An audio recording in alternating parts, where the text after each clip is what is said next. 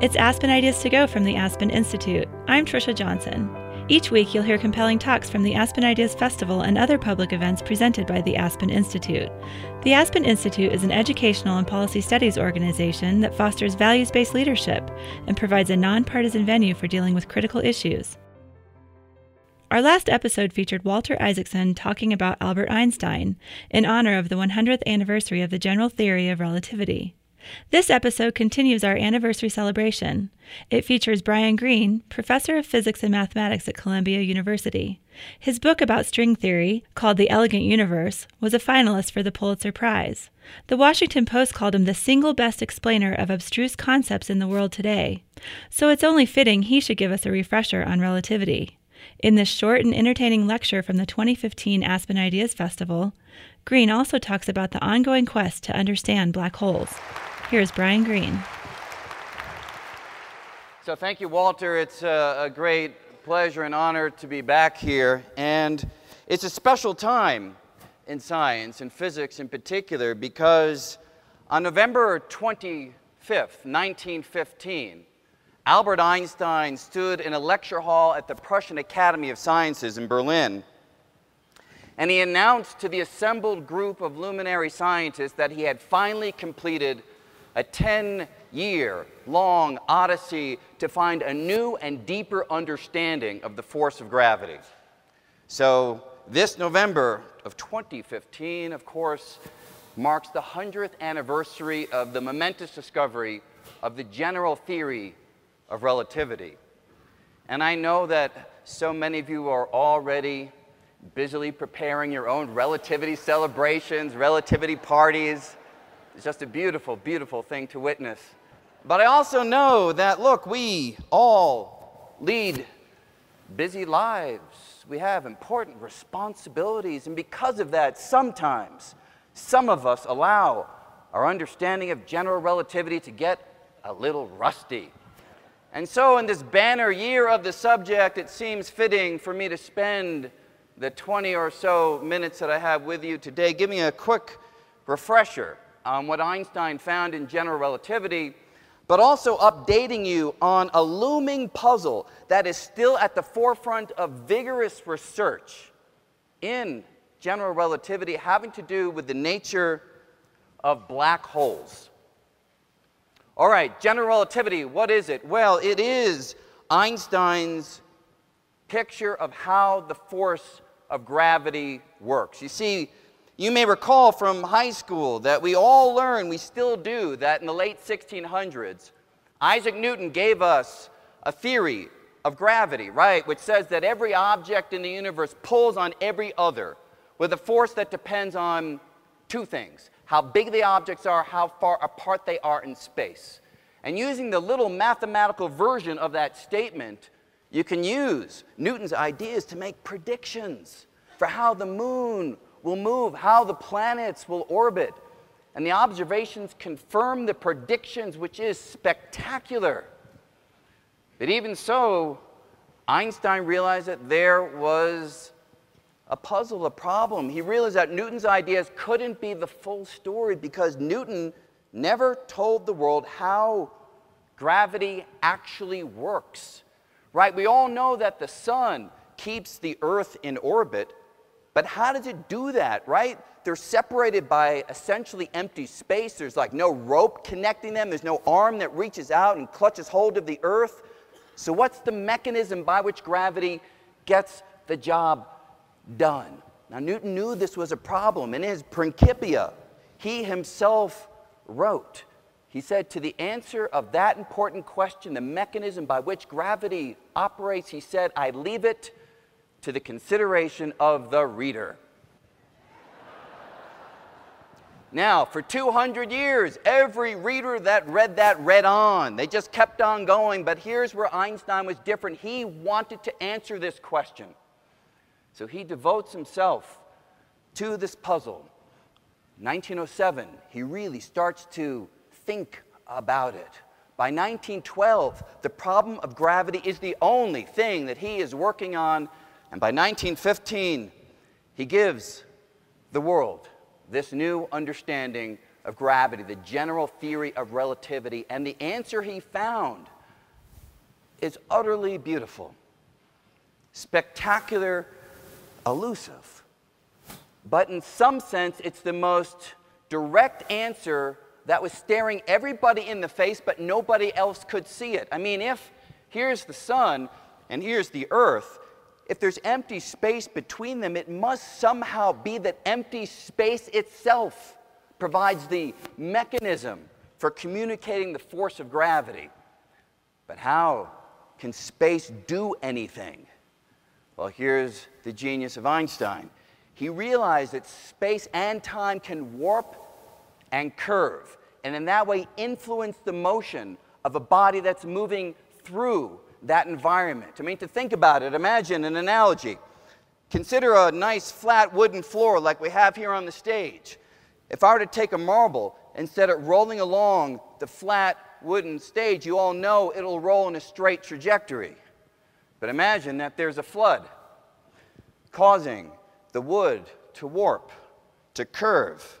If I now take that marble and I set it rolling, it won't go in a straight trajectory any longer because the warps and curves in the wooden floor will nudge and push the marble into a curved trajectory.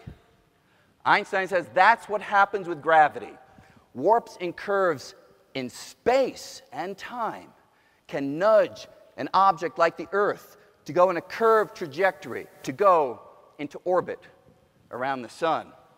Now, of course, Einstein writes down an equation for this allowing him to make predictions for what should happen out there. And he makes a prediction that distant starlight should follow a curved trajectory on its way to the Earth as it grazes by the sun. 1919, that prediction is tested by observations of distant stars during a solar eclipse, and the observations confirm Einstein's prediction. He gets a telegram from the team of observers, alerting him that the observations had confirmed his theory.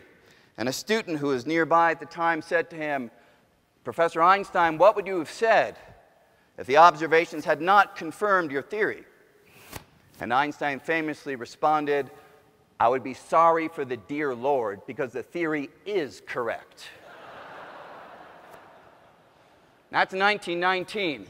Two years before that, Einstein published in 1915, but two years before the confirmation, 1917, a German astronomer, mathematician, Karl Schwarzschild, who was stationed on the Russian front during World War I, and he is charged with calculating artillery trajectories. He gets a hold of Einstein's manuscript, and somehow, in the chaos of war, he starts to calculate with Einstein's equations and realizes something stunning. He realizes that in Einstein's theory, if a spherical body, like a star, should be crushed to a sufficiently small size, it'll so warp the fabric of space time that anything which gets too close will not be able to pull away. Even light itself, if it gets too close, will fall in. So the object will appear dark.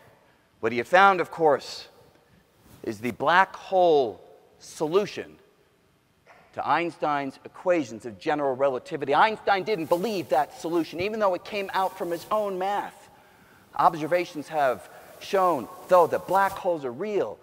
The math is really telling us how the world works, and the math of this discovery is compact, elegant, powerful, much as is the case with all great breakthroughs in physics. I mean, a few years ago, if you were here, three years ago, in fact, I gave a little discussion of the discovery of the Higgs particle. And I demonstrated to all who were here the elegant, compact nature of the mathematics with the help of two assistants who demonstrated that mathematics to the audience. So, backed by command performance, can I have my two helpers again right here. Alec and Sophia. So let's see what we got here. All right, so tell me, what equations do we have right here? Einstein field equation. Thank you very much. What do we have over here? Schwarzschild solution. Right, so this actually is the mathematical solution to these equations that gives rise to the black hole solution. And amazingly, I'm so pleased, we were in touch with NASA and they have given us the first high resolution photograph of a black hole for display here, first time ever. Let me just show you what a black hole would look like right there. Now, the idea is this edge is the event horizon, and if anything crosses over that edge, it falls right to the center where all the matter is crushed to a fantastically small size. Empty space in between, but once you cross over the horizon, no way to get out. All right, thank you too, both. All right. And you know what? If these invitations come at the same rate every three years, I'm going to use this footage as a kind of coming of age film of my kids, sort of like boyhood, my version of it, right, right here. All right, so we have the black hole solution of general relativity, and that leads to the puzzle, which now people are struggling with today. And that puzzle emerges from an insight in the 1970s about black holes due to Stephen Hawking. Stephen Hawking realized that black holes actually are not completely black. He realized that black holes actually emit radiation, they glow. Now, he came to this conclusion because all of the work that had been done previously, everything that I showed you on these t shirts, is based on purely Einstein's general theory of relativity, but that ignores quantum mechanics. And Stephen Hawking found that when you include quantum mechanics in the description, the nature of black holes changes. Let me explain to you how that goes. The key idea, which is true regardless of whether or not a black hole is involved, is that quantum theory rewrites our understanding of empty space. Quantum theory says that even the most empty region of empty space is not actually completely empty. Because of the Heisenberg uncertainty principle, fields are always undulating up and down. Particles can be created and quickly annihilate. A roiling sea of quantum activity takes place in every region of empty space. Now, we don't see this because the processes happen so quickly. If two particles are created, they so quickly annihilate one another that we don't even realize that the process took place. But Hawking realized that in the vicinity of a black hole, these processes can change. Hawking realized that if here we have a black hole, the black circle that we saw on Alec's shirt, the wild quantum undulations of space just outside the black hole can create a pair of particles, but now the black hole can rip those two particles apart, allowing one to fly out into space and the other being pulled in to the black hole itself. Now, the particle that flies away, it has energy, positive energy it radiates out into space. So its partner particle has negative energy, negative mass, if you will, which means that as that partner particle falls into the black hole, the black hole's mass does not go up, it goes down. The black hole is eating a particle of negative energy, so it gets smaller through this process. So now imagine you've got a black hole with all these processes happening just outside its edge, particles flying out, others falling in. What does that look like? Well, it looks like radiation is coming out as the black hole gets smaller and smaller. Now, that's a kind of familiar sounding process, right? Think of a piece of coal as it's burning. As a piece of coal burns, it gives off heat and radiation as the piece of coal gets smaller and smaller. Very similar sounding process, but there's a key difference. And the key difference is where the puzzle comes from. When a piece of coal is burning, the radiation that comes out is coming from the stuff of the coal itself undergoing the process that yields the burning, yields the radiation. So the radiation itself, coming directly from the coal stuff, bears an imprint of the coal itself. But for a black hole, the process is different, right? The stuff of the black hole is crushed in the center of the black hole, far away from the edge. The burning, if you will, is happening just outside the edge. Empty space itself is undergoing the burning. And therefore, the radiation that comes out bears no imprint of the stuff that made the black hole itself, which suggests that information is lost in the process. Let me give you an analogy so you can understand that more completely. Think of not burning a piece of coal, think of burning a couple of books. Imagine over here, I've got War and Peace, set it on fire. Over here, I've got Fifty Shades of Grey, set it on fire. If I carefully examine the radiation coming off of either of these burning books, I can actually recreate the book itself because the radiation coming off bears a direct imprint of the stuff that's burning. It would be hard to do, but in principle, I could reproduce the unburnt books by examining the radiation that comes off them. No information lost. Now compare that with a slightly different kind of burning. Take War and Peace, take Fifty Shades of Grey, throw them each into different black holes. Now examine the radiation coming off of each of those black holes, and you will, according to Stephen Hawking's original calculations, be unable to reproduce the books because it's not the books themselves that are literally burning, it's the empty space surrounding the black hole that's burning. So the information contained in the books is not imprinted in the radiation that's coming out. Information being lost. Now, if this is really true, if information is lost through the burning or what we call the evaporation of a black hole, then we are in trouble in physics. The whole point of physics is to take how the world is and predict how it will be in the future. But if information is lost, we can't do that. In essence, if information is lost, the laws of physics as we understand them fall apart. So, this is a big deal. This is a big problem. And for that reason, people have spent decades trying to resolve it. And I think it's fair to say that there is no consensus yet on how to solve this problem. My final two minutes, let me just tell you a handful of the solutions that have been proposed. Some people suggest that maybe somehow there's a subtle imprint of the information contained in an object that's thrown into a black hole in that radiation. Others claim that the math doesn't allow that to happen.